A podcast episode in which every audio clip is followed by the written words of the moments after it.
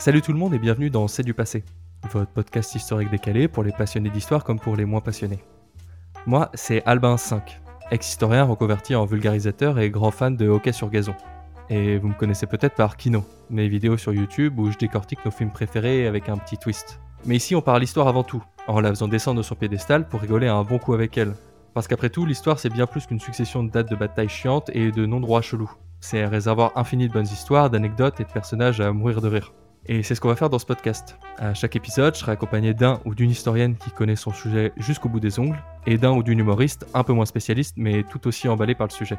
Et aujourd'hui, je vous propose de vous enserrer la poitrine avec un joli corset, de vous parer de vos plus belles robes à crinoline et de vos plus beaux escarpins et de jeter au feu ces pantalons diaboliques. De la Révolution française jusqu'au crop top en passant par la bouffée froufroutante de Marilyn Monroe, on va discuter de l'évolution de l'habit féminin et de ce qu'elle nous dit des rapports de genre. Elle s'habille comme lui, d'un pantalon, d'un blouson. Quand on les rencontre la nuit, on dirait deux garçons. Et pour m'accompagner dans ce grand lèche-vitrine de l'histoire, je serai évidemment pas seul.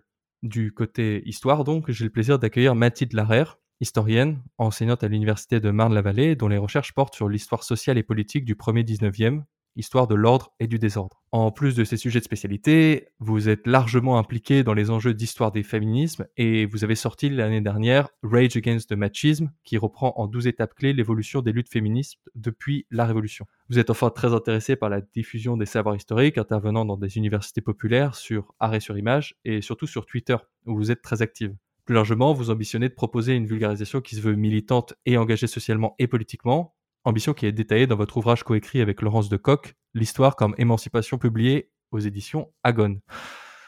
Ok, je fais une petite pause parce que c'est un sacré CV. Merci d'être avec nous, Mathilde. Bah, ravi d'être avec vous surtout. Et côté humour, c'est la géniale Candy qui nous fait le bonheur de sa présence. L'humoriste spécialisée en droit préféré de l'Hexagone, vous avez pu la découvrir au sein de la troupe du Jamel Comedy Club, ou bien avec son spectacle Demain, dans lequel elle nous parle, aux surprises énormes pour du stand-up, de sa vie, de nos vies, de nos quotidiens parfois pas ouf, mais souvent très drôles. Vous avez aussi pu la découvrir dans Camping Paradis et maintenant que les salles ont enfin rouvert, on n'attend plus que des dates pour la redécouvrir sur scène. Merci beaucoup d'être avec nous, Candy. Merci à vous. Allez, comme d'habitude, maintenant que les présentations sont faites, c'est l'heure de trottiner péniblement dans nos jupes fuseaux pour aller voir comment ce salaud de patriarcat a clairement pas attendu le burkini et le crop top pour se mêler de ce que les femmes se mettaient sur le dos. Et pour lancer cette émission, on va comme toujours se mouiller un peu la nuque avec du contexte. Mathilde, est-ce que vous pourriez dessiner un peu l'état des différences entre vêtements féminins et masculins à la fin du XVIIIe, à peu près au moment de la Révolution française? Alors, euh, à la fin, juste avant la Révolution française, les, vêtements féminins et masculins sont euh, très différenciés. Hein, et justement, c'est le produit euh, d'une longue différenciation des sexes qui, ne passe pas que par le vêtement, hein, qui va passer par plein d'autres choses, mais notamment par le vêtement. Euh, et, donc, femmes et hommes ne sauraient s'habiller de, la même façon. Les, hommes ont définitivement abandonné euh, des formes de vêtements ouverts, donc euh, ce qui ressemble à des jupes, hein, alors qu'ils pouvaient avoir des, vêtements qui ressemblaient à des jupes par le passé. Et désormais, leurs jambes sont, sont séparées et ceintes par des morceaux de tissu fermés. Alors, après, il y a des différenciations sociales. Les, les nobles portent ce que l'on appelle la culotte, hein, euh, c'est-à-dire une espèce de pantacourt en gros, quoi. Les nobles et puis la bourgeoisie, c'est-à-dire que c'est un marqueur social euh, la culotte, alors que euh, les hommes du peuple portent des, ce qu'on appelle les pantalons, d'où d'ailleurs sous la Révolution française le terme de sans culotte, hein, qui signifie que c'est le vêtement populaire. Ils ne portent pas, c'est pas rien à voir avec la culotte sous vêtement, mais c'est qu'ils ne portent pas cette espèce de pantacourt des classes supérieures. Quant aux femmes, eh bien les femmes elles ont des jupes longues, très longues, lesquelles euh, se, se, se, dressent sur des, des, des, couches de jupons, jusqu'à 3-4 couches de jupons. Euh, dans les milieux favorisés, euh, leur taille est enserrée dans des, dans des corsets qui les corsettent, c'est le cas de le dire, qui à la fois soutiennent leur poitrine et leur serrent la, et leur serrent la taille. Alors pas trop trop au XVIIIe siècle, hein, le, moment le pire du corset sera le XIXe siècle et, et leur, leur, euh, leur, poitrine est, est, montrée pour les classes euh, supérieures et, et, plus cachée pour les classes inférieures. Et sur la tête, il est hors de question qu'elle n'ait rien sur la tête. Une femme en cheveux euh, est une prostituée.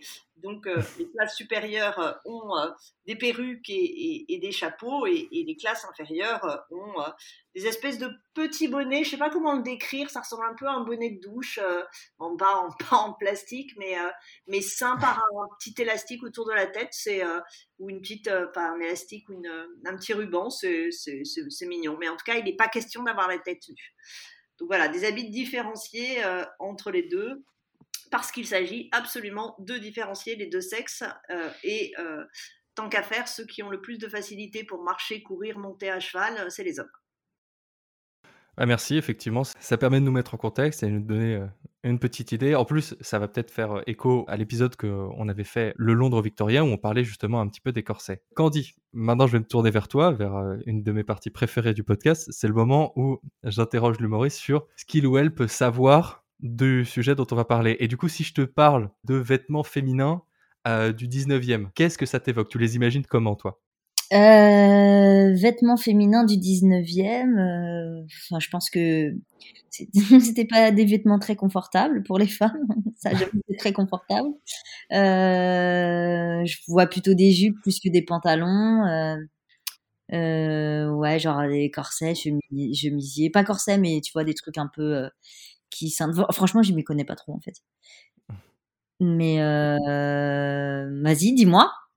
Non, non, mais c'est ce qu'on va voir. Mais du coup, ouais. est-ce que tu, est-ce que tu te verrais toi emporter? Enfin, pour le coup, si tu peux te faire, c'est un peu typiquement, je sais pas si tu vois les les, les, les gens qui s'habillent euh, un peu façon euh, japonaise gothique. Ouais. On l'a revu avec le, la série euh, Bridget Stone, la façon dont les femmes s'habillaient à cette époque.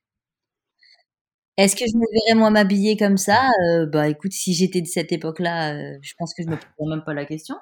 Euh, Aujourd'hui, pas sûr, non. Franchement, pas, pas ouf. Sur scène, euh, mmh. sur scène, t'aurais, t'aurais pas la. J'ai l'impression qu'il y avait beaucoup de, enfin, je sais, je sais pas, Mathilde peut-être nous éclairera, mais il y avait beaucoup de, de couches, d'épaisseur, euh, il y avait beaucoup de choses que, qu'il fallait mettre sur soi. J'ai l'impression à cette époque-là. Ouais. Ah oui, non, les feuillages, les feuillages étaient longs. Hein. Ouais, c'est ça. L'habillage et les feuillages étaient longs. C'est, c'est une femme, quand elle s'habille, fin 19e, euh, je sais pas, elle en a pour euh, le temps de tout mettre, euh, bien 15 minutes, quoi. C'est énorme. c'est énorme. C'est énorme, mais c'est hyper coûteux en plus. C'est énorme, mais c'est quoi, tu dis? Bah, Ça coûte super cher, parce qu'en oui. fait, les, les, un, un, costume, c'est un costume. On achète un pantalon, euh, une chemise et une veste, et c'est bon, quoi. Alors que elles, elles doivent acheter euh, tout un tas de jupes, qui en plus se salopent immédiatement, parce que comme elles sont longues, euh, elles récupèrent euh, tout ce qu'il y a dans les rues, donc euh, les, les, les, les, bouts des jupes des, des femmes, c'est des espèces de serpillères ambulantes, quoi. Mmh. Et, euh, et, et, et, par ailleurs, comme il n'y a pas non plus de protection hygiénique, euh, tous les mois c'est couvert de sang, tous, tous, les, tous, les, mmh. tous les, les, jupons à l'intérieur. Donc euh, en fait, une, une garde-robe, euh, alors plus encore quand on monte dans les classes sociales, euh, ça veut dire des, des, centaines de pièces de tissu et c'est très coûteux. J'imagine les lavandières à l'époque, comment ça devait être l'enfer. Ah, c'était l'horreur, c'était l'horreur. Mais euh, quand une femme euh, apportait à laver le linge de sa famille, elle en avait pour trois jours entiers au, au lavoir. Ah ouais, ouais. Ah, bon, sur ces, euh, vous voyez déjà que ça va être un, un podcast sur le ton de euh, l'enfer vestimentaire euh, des, des, femmes. et d'ailleurs, on va plus, du coup, bel et bien se lancer autour de la Révolution et comment cette Révolution française a malgré tout permis une émergence d'une certaine alternative vestimentaire des femmes, notamment autour de la figure de la combattante. Est-ce que vous pourriez nous, nous, expliciter ça un peu plus, Mathilde? Bah, la révolution, de toute façon, la révolution française, ce qui est bien, c'est qu'elle révolutionne tout. Donc, elle révolutionne euh, l'ordre des sexes, euh, même si elle va pas forcément aussi loin que le voulaient certaines femmes. elle révolutionne donc euh, aussi le vêtement. Alors, il n'y a pas, il a pas, il y a quelques femmes hein, qui, qui, qui, vont euh, euh, réclamer euh, des, des, des, changements du vêtement. cela dit, l'idée que les femmes de la Révolution française auraient réclamé le pantalon est un fantasme des hommes, mais un fantasme profondément mmh. efficace. On a plusieurs fois pendant la Révolution française hein, des rumeurs hein, qui disent que les, les militantes à la fois les plus radicales dans les idées révolutionnaires, sociales et démocratiques, mais aussi les plus radicales dans les idées qu'on n'appelle pas encore féministes, mais que nous on peut appeler féministes, donc d'égalité femmes-hommes, des rumeurs qui disent que la femme veut porter le pantalon. Et, et ça suscite Quel outrage. une peur que, que, que ça va d'ailleurs conduire à réduire les droits des femmes. Donc c'est une peur réelle, avec d'ailleurs le jeu sur l'expression figurée mais qui a un sens aussi au sens propre, euh, euh, les dames veulent porter la culotte. Et comme la culotte, je vous l'ai dit à l'époque, c'est un pantacourt, c'est pas du tout, il faut pas imaginer notre petite culotte actuelle. Porter la culotte, c'est porter le pantalon.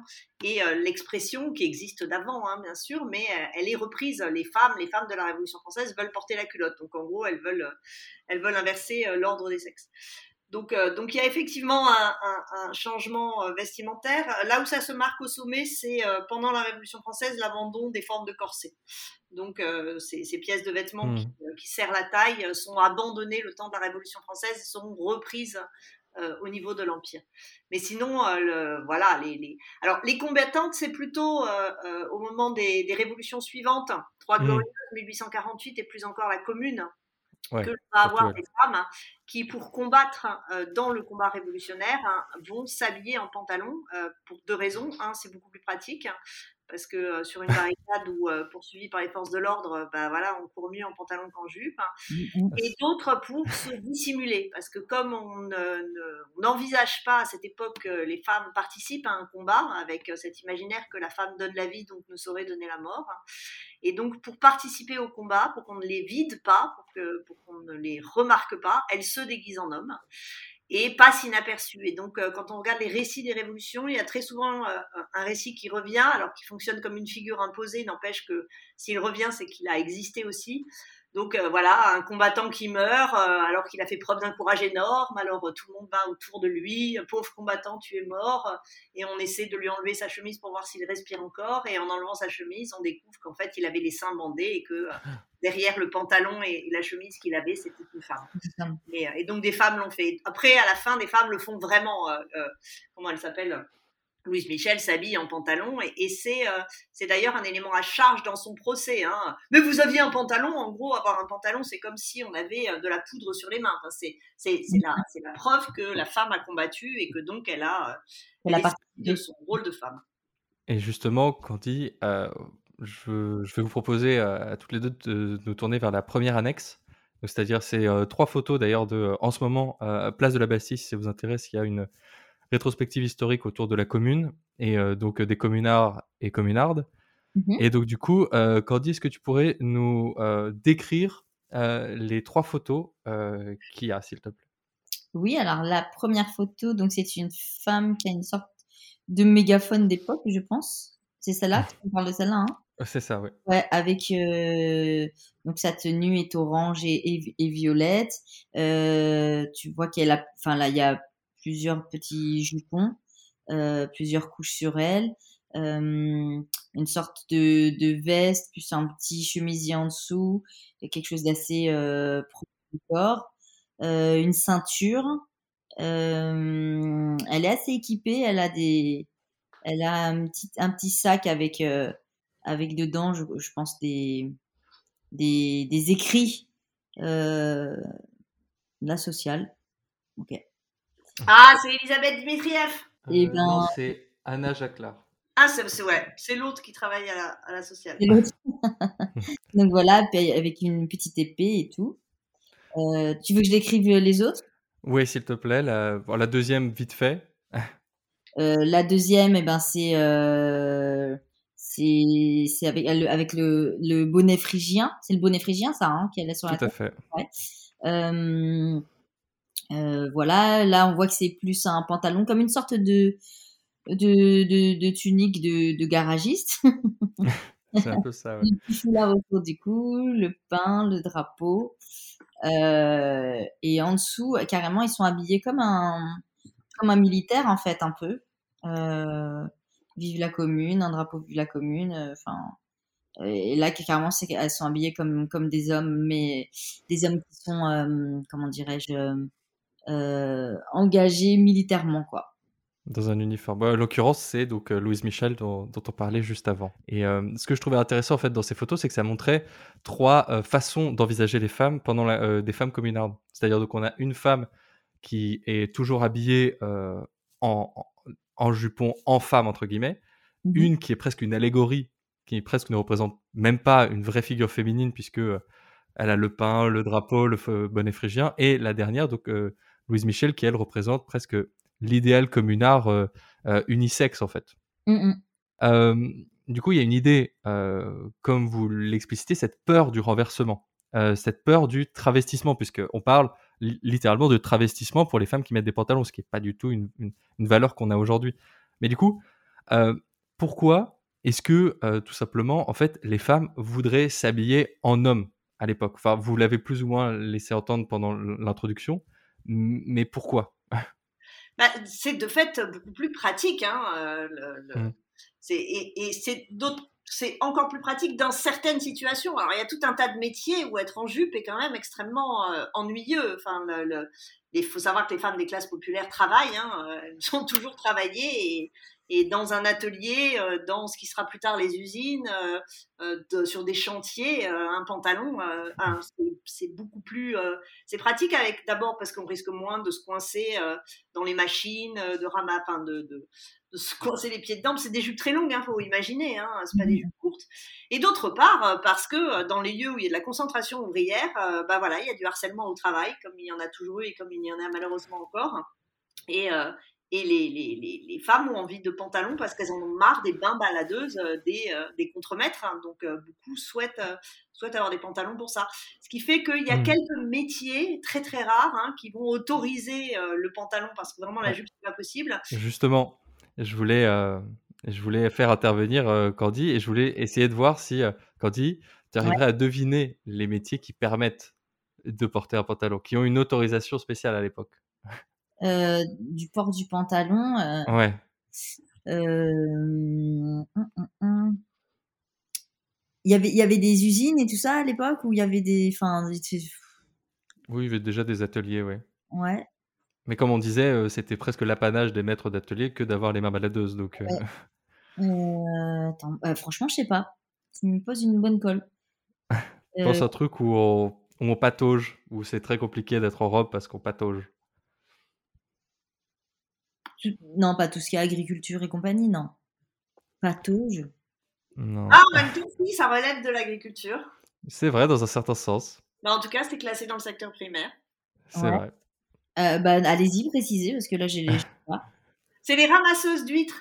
Les, les, tous- tous ces métiers pour, euh, bah, de, je sais pas qu'on appelle la- l'ostéiculture ou euh, Ouais. bah, de fait. Ouais, l'ostréiculture, t'as raison. Euh, là, là, elles ont, elles ont des, elles ont des pantalons. Mais, mais ça, ça, choque, hein, au point qu'il y a tout, mais tout un tas de représentations, d'abord dessinées, puis des cartes postales de ramasseuses d'huîtres, parce que, parce que alors des femmes en pantalon, euh, ça, ça les met en, ça les met en vibration à l'époque. Et justement, enfin, c'est assez intéressant que vous abordiez la question des cartes postales. Ça choque et donc c'est presque un- un motif d'incongruité et du coup, ça se retrouve énormément euh, dans l'idée euh, du carnaval ou dans l'idée, euh, typiquement, le carnaval, c'est cette idée du jour où tout s'inverse et ce travestissement est accepté. En gros, les balles costumées. Et Oui. justement, ce qui est intéressant, c'est que ça devient un des rares lieux d'expression, d'altérité vestimentaire féminine. Et encore une fois, je vais me tourner vers toi, Candy, avec une autre petite question de derrière les fagots. Dis-moi. Alors, dans ces balles costumées, donc plutôt de la haute, on va pas déconner, hein, c'est plutôt les bourgeois, Ouais. lequel de ces costumes masculins était le plus apprécié par les femmes pour se travestir 1. Le boucher. 2. Le débardeur, c'est-à-dire celui sur les quais qui, euh, qui débarque euh, les caisses. 3. Le bûcheron. 4. Le trappeur. Ou 5. Le militaire. Euh, le militaire, non? Je dirais le militaire. Non, justement, c'est encore plus choquant pour une femme d'avoir des, des- des trucs de pouvoir, le pouvoir militaire. Non, non, ça peut pas être le militaire. Le boucher? Non, Non? non, il y aurait aussi peut-être, je pense, quelque chose de l'ordre du sang euh, qui aurait à voir avec les menstrues. Je pense que ça marcherait pas non plus. Euh, Alors, euh, peut-être celui. euh, Enfin, le, le débardeur?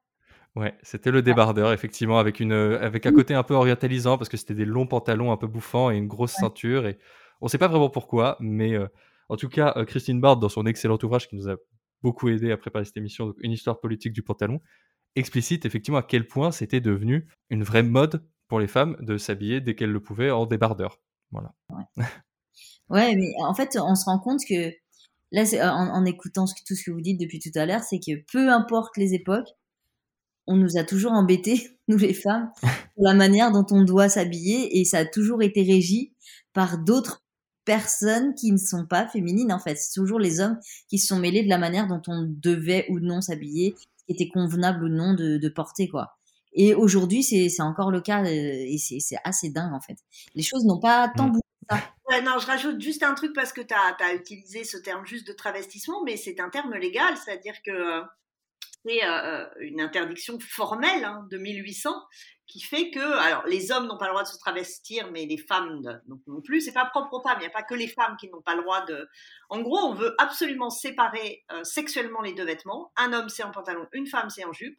Donc, si un homme se retrouve en jupe, il est travesti. Si une femme se retrouve en pantalon, elle est travestie.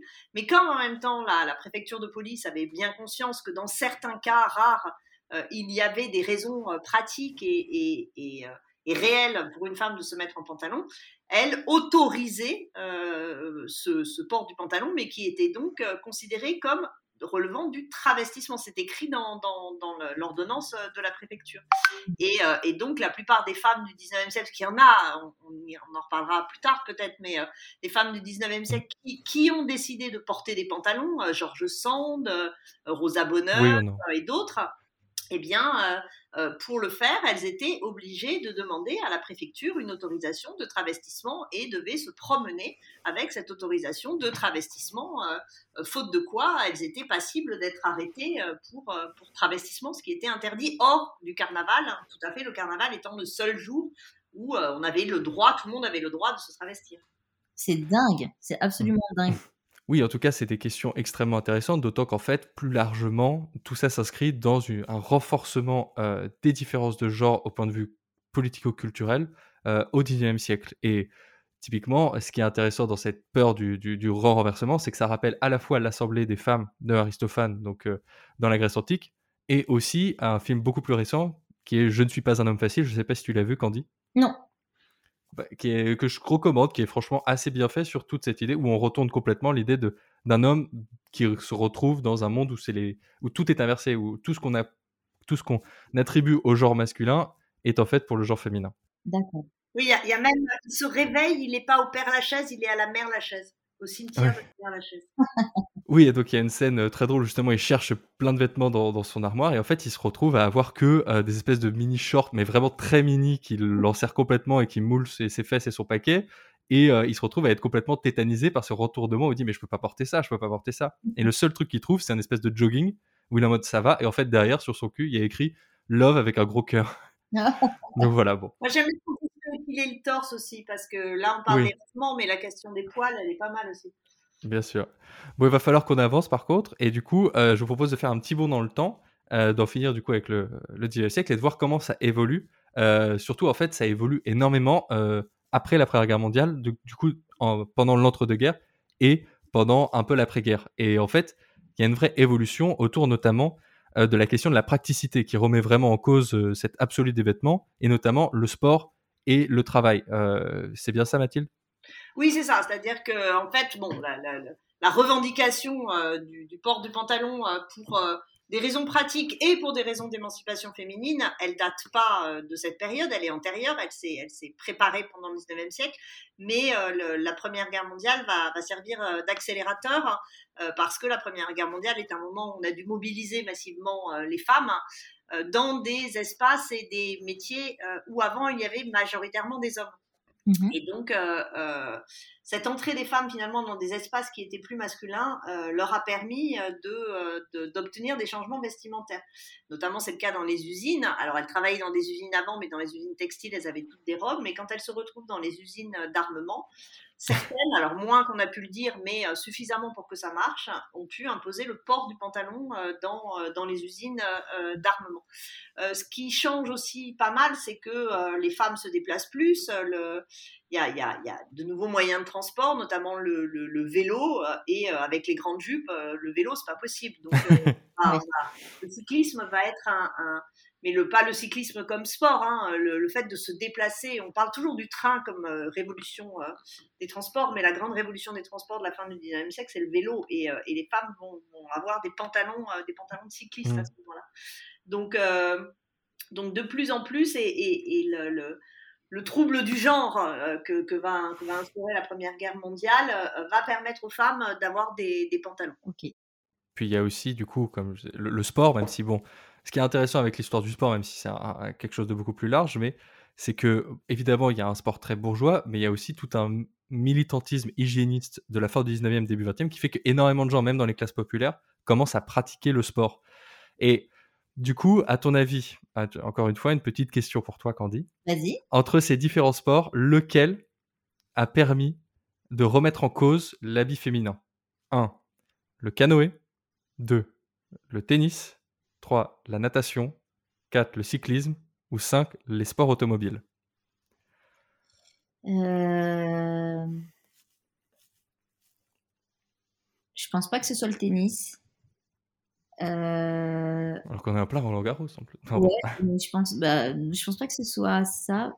Alors peut-être soit le cyclisme, soit euh, peut-être la natation. Alors bon, je t'ai fait un petit piège parce qu'en fait c'est tout, mais ah, c'est tous ces sports en fait. Bon, quand je dis canoë, c'est pour euh, moderniser le, le euh, les canotiers. En fait, c'est pour faire un peu être dans les petits bateaux. C'était très à la mode à la belle époque. le tennis, beaucoup en fait pas chez les gens du peuple, mais plutôt chez les bourgeoises. C'était très bien vu de faire du, tennis, notamment parce que ça venait des États-Unis. Euh, la natation, bah, c'est avec euh, l'émergence euh, du, de la plage comme lieu de, de, vie et de, et de, et de détente. le cyclisme, comme on l'a dit, et puis les sports automobiles, pareil, c'est compliqué d'embrayer la seconde quand on est avec les gros froufrous. Il y a un truc qui change aussi à cette époque, c'est que jusqu'au, parce que je l'ai dit vite fait avant, mais au, mmh. 18, e et 19e siècle, les femmes n'ont pas de culottes, pas de culottes au sens où on en a maintenant, c'est-à-dire finalement un vêtement fermé. Elles ont des espèces de pantalons mais ouverts, c'est-à-dire que c'est pour ça que le, le, le, sang menstruel coulait directement. C'était pas fermé en dessous quand on, voit des images. C'est, c'est en fait c'est les deux branches du pantalon mais avec un trou au milieu quoi. Et euh, ce qui va changer euh, avant la guerre et avec la guerre, c'est euh, la fermeture, c'est-à-dire d'abord des pantalons des pantalons sous-vêtements. Donc elles se mettent à avoir des, en gros comme des, des, un peu des pantalons de, pyjama sous leur jupe. Hein. Et après, ça va, ils vont raccourcir et ça va devenir nos culottes actuelles. Et là, c'est une, euh, c'est pour ça que j'ai rebondi parce que tu parles d'hygiénisme. C'est mhm. les médecins qui ont, qui, les médecins ont joué pas mal hein, dans le changement du vêtement parce que c'est aussi la praticité qui a fait qu'on a abandonné les corsets. Euh, il y a des trucs qu'on pouvait pas faire en corset. C'était, mais les médecins aussi ont dit mais c'est n'importe quoi. Ça fait des descentes d'organes. Euh, ça, ça, ça, fait mmh. mal au dos. Euh, et c'est les médecins aussi qui ont dit euh, il faut que les, ça suffit les vêtements ouverts. les sous-vêtements ouverts, il faut, c'est plus hygiénique d'avoir des culottes et que ce soit fermé. D'accord, oui, donc en fait, ouais, c'est intéressant. Donc parce que l'évolution, enfin, c'est pas, pas une question de, c'était pas une question de mode ou voilà, c'est, ça a été aussi porté par la médecine. C'est intéressant, je savais pas ça, tu vois. Alors, il faut, faire attention parce que les médecins ont fait énormément de mal aux femmes sur plein de trucs. Hein. mais, euh, alors, mais c'est horrible. Hein, la, ah bah, je, vous renvoie justement à notre épisode sur euh, la médecine euh, londonienne, euh, sur les femmes, justement, où on parle énormément de ça. Mais, mais s'agissant des corsets et pour. Parce que, parce que le problème aussi de ces sous-vêtements ouverts, c'est que c'était.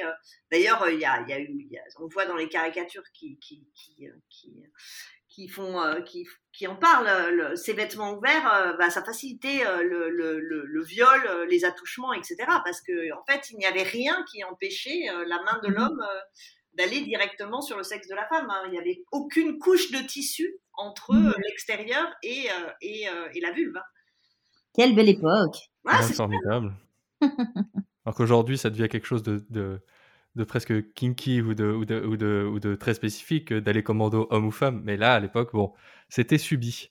Euh, mais en même temps, du coup, ce qui est intéressant, c'est que tu, tu t'abordais, Candy, cette question de, euh, de la mode. Et il y a quand même une forme de mode, mais qui est du coup très liée à une revendication politique. Et notamment dans l'usage, donc du coup, du pantalon, qui face au blocage qu'on a déjà pu voir, devient, euh, dans les clubs de femmes, ou justement, donc chez les garçons dont on va parler, un, un usage à la fois de mode et en même temps de contestation politique. Euh, Mathilde, est-ce que tu pourrais nous détailler un peu plus cette intersection entre mode et euh, engagement politique féministe?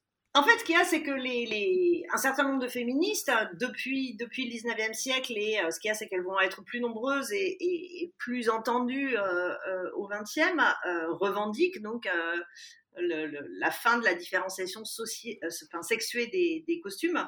Il revendique notamment le port du pantalon. Avant, avant le 20e, il y a, il y a celle qui s'appelle Marie-Rose Astier de, de, Valser, mais qui voulait qu'on l'appelle Astier comme un mec, hein, parce qu'en fait, les hommes, on leur donne leur, que leur nom de famille, alors que les nanas, on donnait tout. Et donc, Astier, je vais l'appeler comme elle voulait qu'on l'appelle, elle dépose une pétition en 1887 euh, pour euh, réclamer euh, la possibilité pour les femmes de s'habiller comme elles veulent, et notamment si elles le veulent en pantalon, pas forcément, mais si elles le veulent. Et, et, là, c'est une revendication très clairement féministe, parce que par exemple, par ailleurs, Astier a plein d'autres revendications féministes, et pour elle, le vêtement en relève, et elle est d'ailleurs soutenue par l'autre grande féministe de la période, qui est Hubertine Auclair, et qui dit oui, de fait, si c'est plus pratique, on a le droit de s'habiller comme on veut. Évidemment, pas en ces termes, en des termes plus plus 19e et plus châtié, mais, euh, mais en gros, c'est ça. Et, euh, et, Madeleine Pelletier, euh, qui, qui commence en fait sa trajectoire professionnelle et par ailleurs féministe avant la Première Guerre mondiale pour l'achever ensuite, hein, se mettait en pantalon. Et elle, d'ailleurs, n'avait même pas essayé d'obtenir une. Une, une, une, ordonnance d'autorisation de, travestissement. Elle avait décidé de, de s'en moquer. Thug life. Hein? Thug life.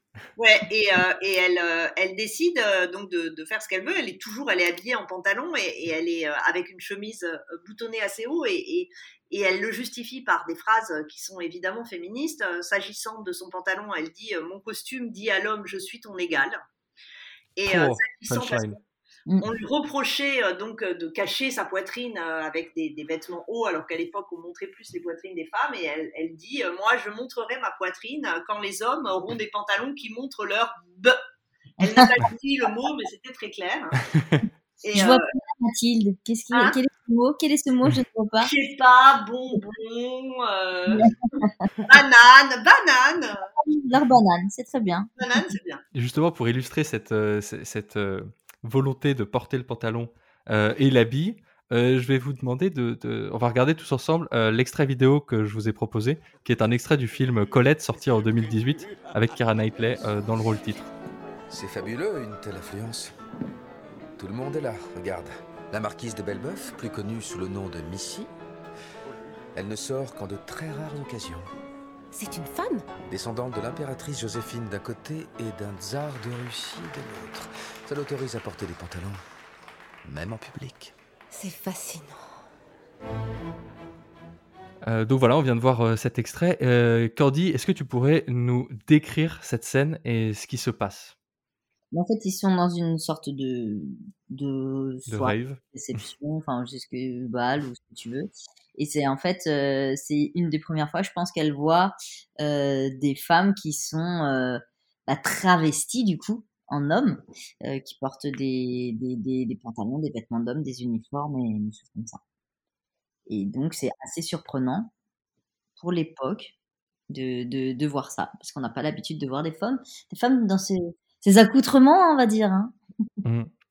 Oui. Et même encore aujourd'hui, finalement, il y a une certaine forme de entièrement habillé en homme avec les cheveux très courts. Ouais et malgré ça, en fait, ce qui, pouvait se dire à l'époque peut encore aujourd'hui se dire, et c'est souvent très lié à une, à une forme de lesbophobie, hein, bah, très souvent, de dire oh, cette meuf c'est un mec, enfin, évidemment, puisque toutes les oppressions sont liées, on, fait des cocktails sympas. Ouais, ouais, on fait des. Pardon, non, non, vas-y Mathilde, Ce qui est marrant, c'est que dans le film, et d'ailleurs ça correspond à, ces figures de, la garçonne, elle transgresse beaucoup d'interdits qui pèsent sur les femmes. Donc non seulement elle est en pantalon, hein, mais, euh, mais elle a aussi des cheveux vraiment très courts, même si on voit que, la mode, que, Colette, qui est habillée plus, de façon plus féminine, elle n'a pas les cheveux très très courts. Enfin, elle n'a pas les cheveux longs comme avant, mais euh, on voit que les cheveux ont un peu, euh, ont un peu été coupés, mais elle, elle les a, elle les a coupés beaucoup plus courts. Et elle fume la, cigarette était euh, en plus. Euh, inenvisageable pour les femmes de l'époque. Donc elle transgresse tout. Alors faut voir que les garçons, très garçonnes comme dans, comme dans le film, euh, elles, étaient, elles existaient, mais elles étaient peu nombreuses. Il y avait aussi toute une mode beaucoup plus androgyne, c'est-à-dire des, les, les, années 20, c'est les moments où bah, on met plus en valeur la poitrine, même on a des formes de soutien-gorge qui la cachent, euh, on met plus en valeur la taille. En fait, on a des vêtements qui ressemblent un peu euh, comme, comme la femme est comme dans un tube, hein, avec des robes toutes droites, hein, et où il s'agit de, euh, mm. de moins mettre en valeur euh, la, la, les, les, les, rondeurs et les, et les, et les courbes des femmes. Hein. Euh, donc, Mm. c'est pas exactement un habit masculin, mais c'est un habit euh, moins sexualisé, on va dire, que ça pouvait l'être euh, par avant. Et certaines vont plus loin, donc jusqu'à mettre des pantalons. Même si en général, les pantalons des femmes ne ressembleront jamais vraiment à des pantalons d'hommes. Ils sont soit plus bouffants, euh, soit, euh, soit plus larges. Enfin, il s'agit malgré tout, même dans la mode, de marquer la différence entre le pantalon de la femme et le pantalon de l'homme. Ouais. Il reste le cas. D'ailleurs, il y a cette, euh, il y a cette idée de, euh, du pantalon boyfriend qui même n'est- qui est censé être un pantalon d'homme porté par qui ne l'est même plus maintenant et qui en plus présuppose l'idée du boyfriend, donc c'est-à-dire l'idée de du couple hétéronormé et enfin voilà de reprendre quelque. Non, puis il y, a trouve la ça- question, il y a la question des poches. On sait très bien que euh, si on différencie un pantalon d'homme d'un pantalon de femme, c'est les poches. hein. Moi, je m'achète des fois des pantalons de mec, tout simplement parce que les poches, elles sont mieux foutues que dans les pantalons de femmes. Oui, et les poches des pantalons de femmes sont vraiment trop petites. Mais oui, comme si on pouvait rien mettre dans nos poches. Tu peux mettre un rouge à lèvres, Mathilde, c'est déjà Ah, c'est pas vrai, pardon, pardon, un rouge à lèvres, c'est important. C'est le but. Euh, non, mais je pense que ça doit être ça, un rouge à lèvres et un tampon et voilà, t'es parti. l'ess- l'essentiel en fait. C'est l'essentiel. Mais euh, enfin voilà, je trouve euh, que ce qui est très intéressant, encore une fois, on va devoir faire un bond dans le temps, mais c'est vraiment toute cette effervescence dans l'entre-deux-guerres et un peu l'après-guerre, cette effervescence culturelle, avec euh, du coup, on voit une remise en question, par exemple Marlène Dietrich, la grande star de l'époque, qui commence à s'habiller en pantalon et qui du coup commence à proposer aussi une érotisation du pantalon, une féminisation, ça commence en fait. Ouais, Ça commence à se marquer et c'est surtout du coup après-guerre et surtout après 68, dans les années 60, qu'il y a vraiment une banalisation euh, avec le blue jean et avec euh, plein d'autres formes de pantalons et euh, plus largement une libération des mœurs. Est-ce que vous pouvez nous en parler un petit peu plus, Mathilde? Dans les pratiques, un certain nombre de femmes, alors plutôt les générations les plus jeunes, hein, le- les, femmes de 40-50 ans en 68, elles continuent à avoir des jupes en dessous du genou, mais, mais les plus jeunes commencent à s'habiller en pantalon, d'autant qu'arrive euh, des États-Unis le jean, euh, qui est quand même euh, un pantalon euh, extrêmement pratique et plus unisexe, là, euh, même si je vous Mm. dis, il y a la différence dans les poches. hein. Euh, c'est aussi une revendication. Quand on regarde les cahiers euh, de revendication des lycéens et des lycéennes en 68, parce qu'on dit toujours que 68 c'est un mouvement étudiant, mais les lycéens et lycéennes ont été très très euh, mobilisés. Et euh, euh, c'est une revendication très présente dans ces cahiers. Euh, Il faut voir que dans les lycées avant 68, hein, les profs femmes n'avaient pas le droit euh, d'être en pantalon et les lycéennes non plus. Elles n'avaient le droit que si la température tombait euh, en dessous de zéro euh, et euh, avec un bémol, il fallait qu'elles aient un- une jupe sur leur pantalon, qui devait quand même être extrêmement pratique. Donc il y a cette revendication. Ridicule. Mais de toute façon, 60, autour de 68, c'est un moment où, bah, de fait, à nouveau, hein, il y a des, y a- il y a Mm. une grande poussée d'émancipation féminine et de revendication de, de- pour mettre fin à, à la différenciation des sexes et des changements de vêtements et qui va donc passer par, euh, par le pantalon d'un côté, mais de l'autre aussi, c'est la mini-jupe. Mais la mini-jupe est aussi une forme de, de- de libéralisation parce que, parce que les, les jambes sont à l'air, parce que, parce que les jupes d'avant, elles sont longues, elles cachent. Donc, euh, Mm. donc, euh, le- la mini-jupe, il y avait un côté euh, assumer, euh, assumer son corps, assumer de le montrer. euh, c'est une façon de dire aussi, euh, bah, le- le- les hommes, vous, vous retenez vos désirs. hein, euh, Oui. Si vous les avez, vous les gardez par devers vous. Et puis, euh, nous, on peut s'habiller comme on veut. Vous, vous vous tenez, en gros, hein, ça suffit. Et, euh, et donc, les deux correspondent. hein. Euh, jean et mini-jupe, une même nana pouvait très bien, euh, ça pose pas de Mm. problème, passer d'une mini-jupe à un jean. Mais la façon de dire, arrêtez euh, de m'imposer d'une jupe longue en dessous du genou, large, et je n'ai pas d'autre choix de vêtements au bout du compte. Mhm. Candy, je vais euh, à nouveau me tourner vers toi pour la dernière, euh, donc euh, le dernier document annexe. Donc c'est un texte de Saint Laurent, donc le, le Yves Saint Laurent, le créateur Ouais. de mode. Voilà, est-ce que tu pourrais nous lire ce texte, s'il te plaît? C'est avec le prêt-à-porter que j'ai commencé à comprendre qu'un homme était beaucoup plus libre de mouvement et beaucoup moins préoccupé par ses vêtements.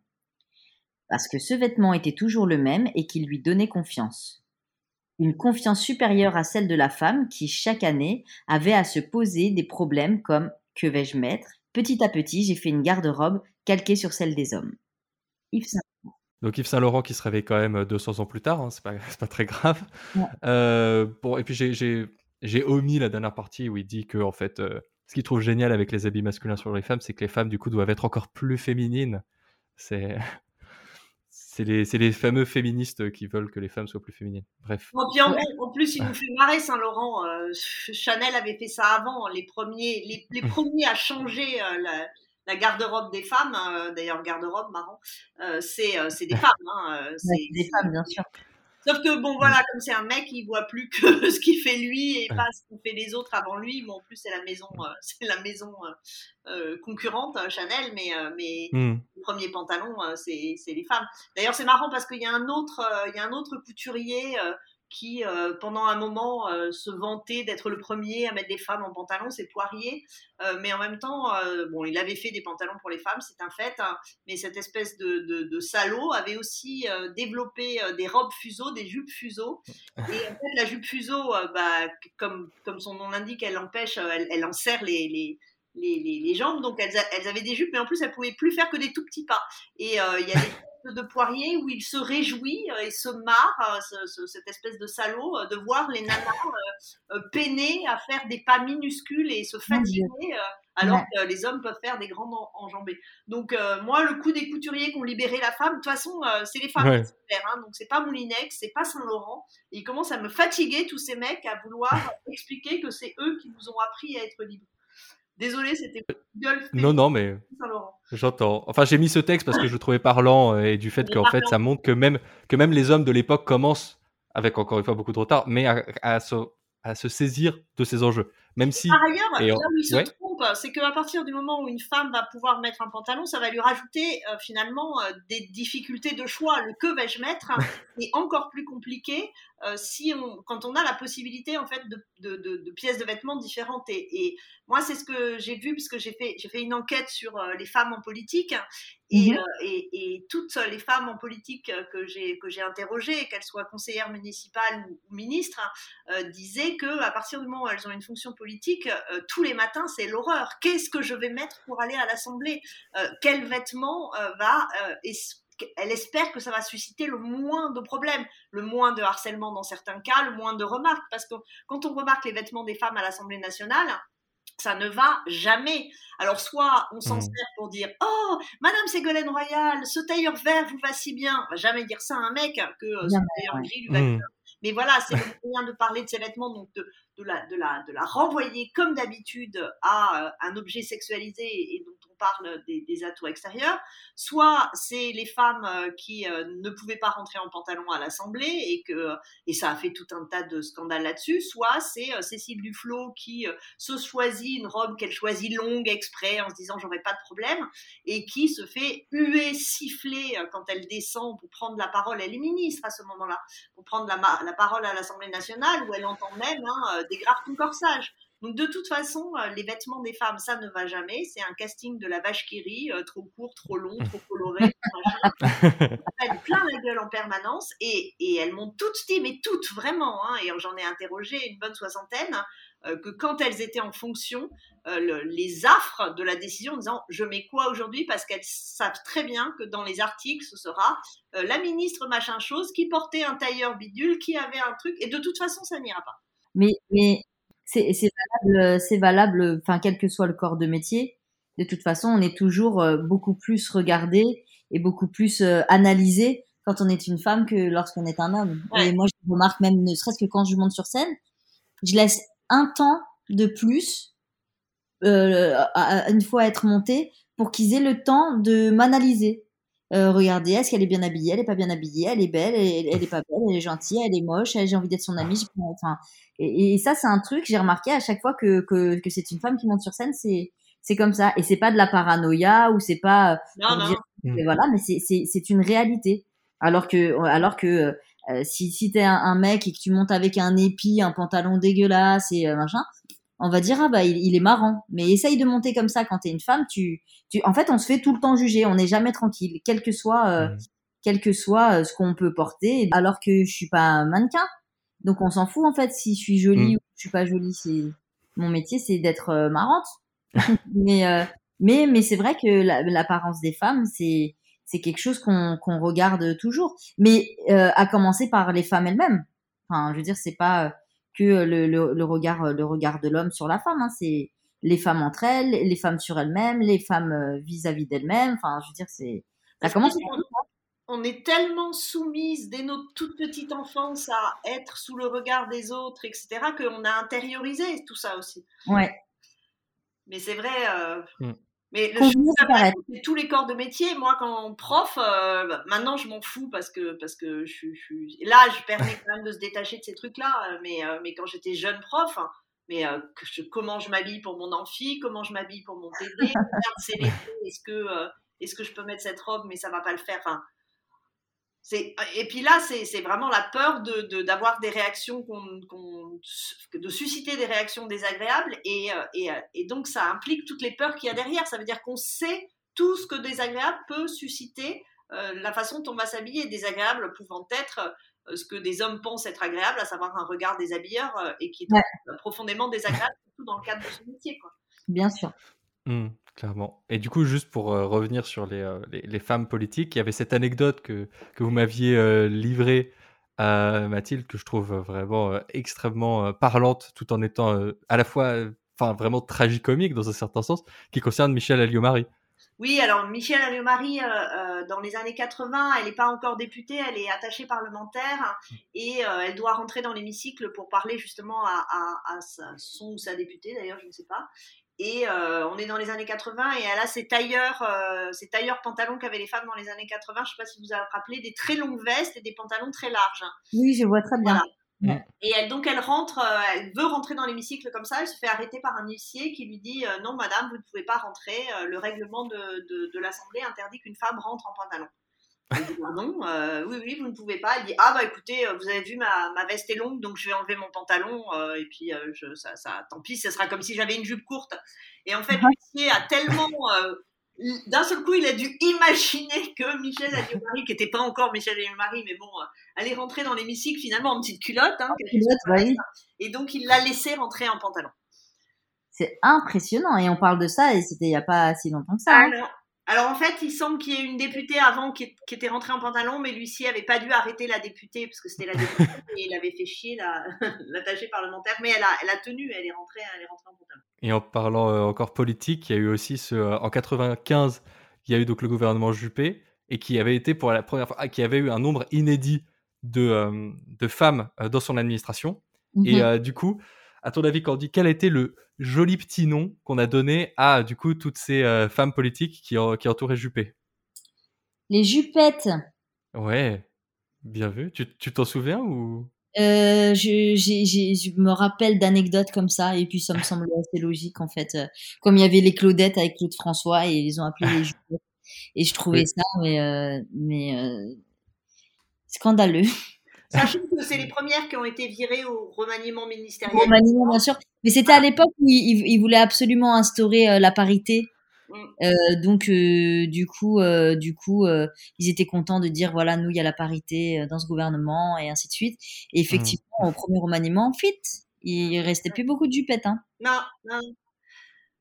Et par ailleurs, comme la plupart avaient été élus députés, euh, ça a baissé le nombre de députés à l'Assemblée nationale. Et comme ensuite elles avaient été ministres et qu'elles ont été virées au remaniement mi- ministériel, euh, eh ben, c'est des hommes qui ont pris leur place à l'Assemblée nationale. Donc ça a eu un effet négatif au bout du compte sur euh, la part des femmes dans, euh, dans l'Assemblée nationale. Donc vraiment, c'était qui se coule ce truc. Ouais, que de toute façon, les nanas, c'est toujours du het à la fin. C'est c'est tout mignon. C'est par exemple. euh, ouais. on parlait tout à l'heure, euh, les femmes qui sont allées travailler dans les usines d'armement, c'était donc des ouvrières, euh, mécanos, euh, qui travaillent dans des usines d'armement. Et ben, on les a appelées comment? Les munitionnettes. C'est mignon, mignon. Ah ouais, d'accord. Ouais. Et puis euh, de, de rendre les choses mignonnes comme ça, c'est une manière de leur enlever euh, de la force euh, et de et, et, et d'amoindrir vraiment leur positionnement. hein. Enfin, Ah oui, bah, elles étaient ministres, quoi. C'est une façon de les réduire à, à n'être que femmes d'eux, donc jupettes comme Claudette, ou vêtements, parce Mm. qu'il y avait euh, l'homophobie l'homophobie, Ouais. qui, qui jouait. Mais euh, résultat, on, on- on- on ne reconnaît pas euh, leur, la légitimité de leur place dans un gouvernement, quoi. bien sûr. Bah, c'est- C'est pareil avec vous dans l'humour, hein, vous êtes les drôlettes. Enfin, évident. Non, mais, mais, mais en humour aussi, c'est, tu sais, le, tu peux pas en savoir euh, le nombre de fois où j'entends, euh, ouais, mais c'est compliqué de trouver une femme drôle. Pardon? bah, bah, viens, je vais t'emmener, je vais t'en montrer plein. hein. C'est, euh, c'est incroyable. En tout cas, toi, t'es drôle. C'est ça que on peut répondre. Bah oui, mais mais il y a pas que moi. Hein. J'ai plein de Non, plein non, je voulais dire que tu pourrais répliquer au gars. Ah oui, et toi, bah, bah, en fait, je, vraiment, j'ai. Enfin, Ouais, en- enfin. si- alors, je suis sidérée, moi, à chaque fois d'entendre Ouais, ça. bah tu m'étonnes. Parce que je me dis vraiment, ça, ça, ça a du mal à, à bouger, quoi.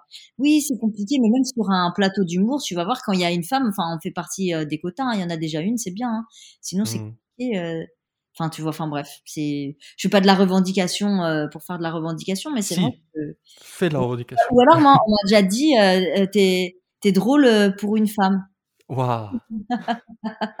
oh la vache. Parce qu'en fait, c'est considéré un peu l'humour comme, comme si c'était un métier d'homme, quoi. Ouais, Il y a des, des camions, ce serait pareil. ouais. Tu vois, alors qu'il y a, il y a- je connais plein de femmes qui conduisent des camions aussi, c'est pas, enfin voilà, quand il y a pas Mm. de... C'est génial cette phrase. T'es drôle pour une femme. Enfin, c'est comme si tu disais, euh, je sais pas, de... enfin, c'est Mais de toute façon, on enferme euh, de- de- les normes, les injonctions, elles enferment les deux sexes parce que par ailleurs, euh, il y a aussi, c'est pour ça que moi je dis toujours que plus on dégenrera, mieux ce sera aussi pour les hommes parce que là on parle des injonctions à la féminité et des exclusions d'un certain nombre de, de métiers ou de, de rôles, etc. pour, pour les femmes, mais pour les hommes, les, les, les injonctions sont lourdes aussi, donc dégenrer pas du bien à tout le monde. Les femmes, on supporte Mm. pas, elles doivent pas être drôles. Il faut pas non plus. Une femme n'est pas en colère, une femme est hystérique, un homme est en colère. Enfin, Mm. y a la- en gros, la, la femme ne doit pas avoir trop d'émotions, quoi. Ou alors sinon, c'est t'es belle quand t'es en colère. Oui, voilà. Ou alors, t'as tes ragnagnas aussi, c'est pas mal. Mm. Oui, oui. oui, ça peut juste être ça. hein. C'est pas, c'est, il y a, il y a aucune autre raison qui justifie Ah, j'oubliais que tu étais gynécologue, pardon, c'est vrai. Ouais. Psycho-gynécologue. Non, mais c'est, enfin, ouais, les, mais bon. Je, je, je me dis que les, les choses quand même euh, changent Ouais. et, et t'en as changé, hein. Parce que c'est- là où c'est compliqué pour les femmes, c'est compliqué aussi pour les hommes, hein.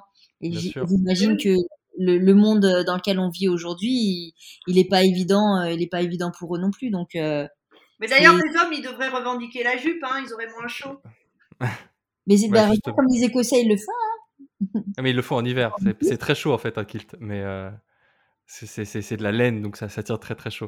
Bah oui. Mais euh, bon, justement, euh, il va falloir qu'on conclue cette discussion euh, super intéressante. Euh, du coup, justement, comme d'habitude, j'aime bien faire, en conclusion permettre à l'historien ou l'historienne d'ouvrir un petit peu le sujet à des considérations contemporaines et du coup de laisser libre cours à euh, des enjeux qu'il ou elle voudrait aborder. Et Mathilde, vous, c'était plutôt la question justement de dégenrer la jupe et plus largement aussi des questions contemporaines qui, oh, hier c'était le pantalon, aujourd'hui c'est le crop top et la jupe, de façon un peu ironique.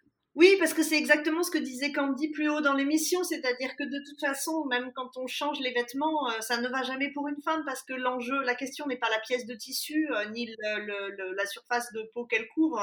Le truc, c'est euh, de, multiplier les injonctions à, à- un habillement pour les femmes et, et- et d'imposer un, un regard euh, sur, sur, euh, sur leur habillement et, et des normes que- qu'elles doivent, euh, doivent suivre. Donc, euh, de toute façon, une femme, c'est toujours trop couvert ou trop découvert. Donc, euh, donc le crop top, ah non, non, non, pas du tout. Euh, mais en revanche, euh, le, le voile, ça va pas non plus. Euh, voilà. Donc, de toute façon, la femme, son habillement va toujours trouver quelque chose pour dire que il y a trop de peau, pas assez de peau, trop de couleurs, pas assez de couleurs, trop de, ça va pas. De toute façon, ça va pas. Point barre. Et, effectivement, moi, je trouve.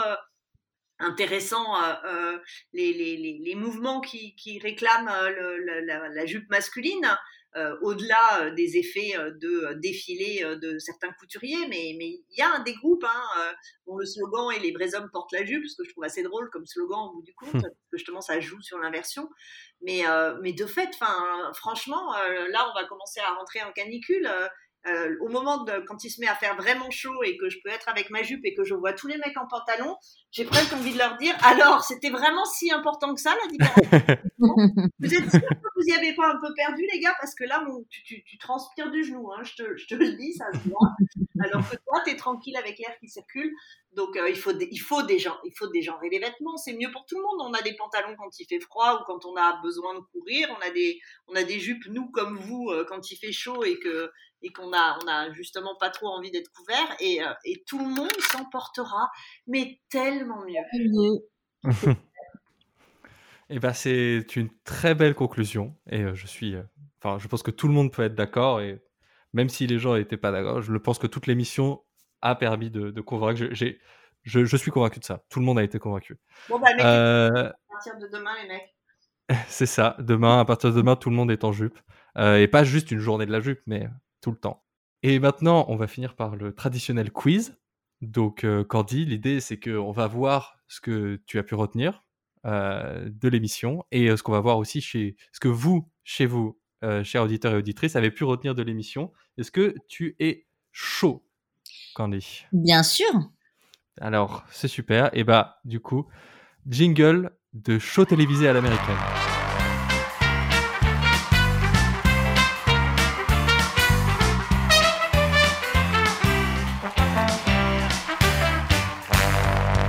Alors, question numéro 1. Quel métier masculin était détourné en travestissement féminin? Euh, ah. Euh, euh, Ah, j'ai- je me rappelle plus. Merde. C'était euh, c'était, euh, le lien avec, avec les quais, avec euh, Euh, oui, sortir... le débardeur. Le... Exactement, Ah, c'est ça, ça y est. les débardeurs. Le débardeur. Euh, en quelle année est interdit le port du pantalon? On l'a abordé vite fait, mais on l'a on l'a dit. Alors, je je, j'ai- je l'ai pas, je l'ai pas relevé l'année. Ah. C'est oh là, euh, Mathilde l'a- dit à abandonner. C'était donc en 1800, tout pile. À Voilà. 18 ans, oui, ok. Exactement. Je peux préciser un truc. Oui. Un siècle plus tard, il y a une autre ordonnance qui autorisait les femmes à se mettre en pantalon à condition qu'elles aient, qu'elles aient à la main soit un vélo, soit un cheval. C'est pas. Génial. Euh, troisième question. Quelle femme politique a menacé de se déshabiller au sein de l'Assemblée nationale? Alio-Marie. Exactement. Quels sports ont participé à émanciper l'habit féminin?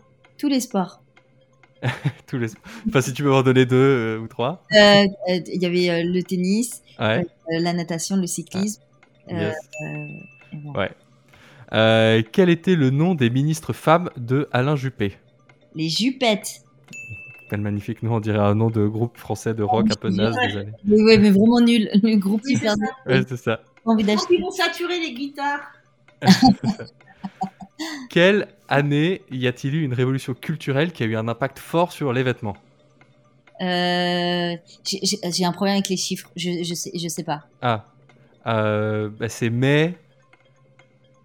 C'est en mai. Mais Paris, mais, mais, mais, Non. Paris. Mai 68. 68, ouais, c'est ça Ouais, D'accord. ouais, c'est ça, mai 68. Euh, et enfin, quel était le nom de l'ancêtre du pantalon? Euh, me souviens plus. Qui a le même nom que autre chose qu'on porte aujourd'hui. Enfin, qu'on Les porte culottes, les culottes. Exactement, les culottes. Les Excuse-moi. culottes. Bah, J'ai une mé- J'ai une mémoire qui fonctionne euh, pas comme tout le monde. Du coup, euh, du, du coup, euh, du coup, voilà. Si, si, c'est les, les culottes, voilà. pas de, pas de problème. Et bah, euh, on va, on va s'arrêter là. Que Pardon je fais un cours sur la Révolution française et que je cherche des images de sans-culottes et que je tape sur Google Images sans-culottes et que j'oublie de préciser Révolution française, et d'un seul coup je dis merde, merde, merde, hop, hop, hop, je remets vite. Bien sûr, Mathilde, on va te croire. Mm. Une historienne comme toi qui oublie de préciser pendant la Révolution. Mais Et en fait, quand tu- moi, pour moi, sans-culotte, ça ne peut être que le sans-culotte révolutionnaire. Donc, je ne pense pas qu'il faut que dans mon recherche image, je rajoute 1789. Mais essayez, vous allez voir. euh, faut se- je- ce qui fait que je ne demande jamais aux étudiants de faire une recherche sur sans-culotte parce que s'ils font la même erreur que moi, euh, ils seront ravis. C'est la même chose que dès que tu cherches quelque chose euh, en anglais avec hot dedans, t'es mort. Ah oui, c'est vrai, c'est vrai. T'es mort, quel, quel que soit le truc. hein, tu peux dire euh, hot barbecue, ok, bah, ouais, tu ouais. vas avoir 14 pages de porno à. à- Bref. Ou alors à des noms avec euh, des, noms, euh, des noms de films avec hot dedans. Bref. Et ben on va s'arrêter sur, ce, sur ce petit quiz. Euh, ça a été vraiment, euh, comme d'habitude, une émission euh, formidable et je suis vraiment content de vous avoir eu toutes les deux comme intervenantes. Donc, comme je disais, Ma- Mathilde Laher, vous avez publié donc Rage Against the Machism, qui est un ouvrage de vulgarisation, malgré tout, sur l'histoire des féminismes, qui a été édité chez. ah, j'ai oublié Aux éditions du détour. Aux éditions du Détour, tout à fait, euh, que je vous recommande de lire. Je vous recommande également de lire euh, Une histoire politique du pantalon de Christine Barthes, si ces questions vous intéressent. Euh, et vous pouvez évidemment retrouver Mathilde Larère sur Twitter où elle est très active. Je vous conseille de vous de follow, voilà, de suivre tout- toutes ces toutes ces choses là des réseaux 2.0 modernes. Voilà, je parle comme si j'étais vieux. Et merci d'être venu avec nous, Mathilde. Eh ben, merci de m'avoir invité. C'était vraiment passionnant comme d'habitude. Et euh, du coup, euh, merci encore à, à Candy d'être venue, qui du coup est visiblement, euh, ça devrait être la tagline de son affiche. Elle est drôle pour une femme. Non, mais merci parce que j'ai vraiment appris énormément de choses et et, et c'est- assez passionnant parce que à travers, enfin c'est toute une société en fait qu'on dépeint et, et c'est à travers des des détails comme le port vestimentaire en fait et Mhm. c'est c'était c'était passionnant et je je vais le lire Rage Against the Machism c'est un super titre. Juste pour finir, Candy, est-ce que tu as des euh, spectacles, dates, interventions de prévues où on peut te retrouver? Quand, Où est-ce qu'on peut te retrouver? Quand on peut te retrouver? Euh, non, pour l'instant, pour l'instant, euh, là, tu sais, la reprise, elle est vraiment très Hmm. importante. J'ai pas prévu de, de date de spectacle en tournage, et puis je suis sur pas mal de projets d'écriture. Donc euh, là, je remonte sur scène euh, plus en mode entraînement Hmm. dans différents comédie clubs, et puis pour retravailler un peu de la de nouvelles matières.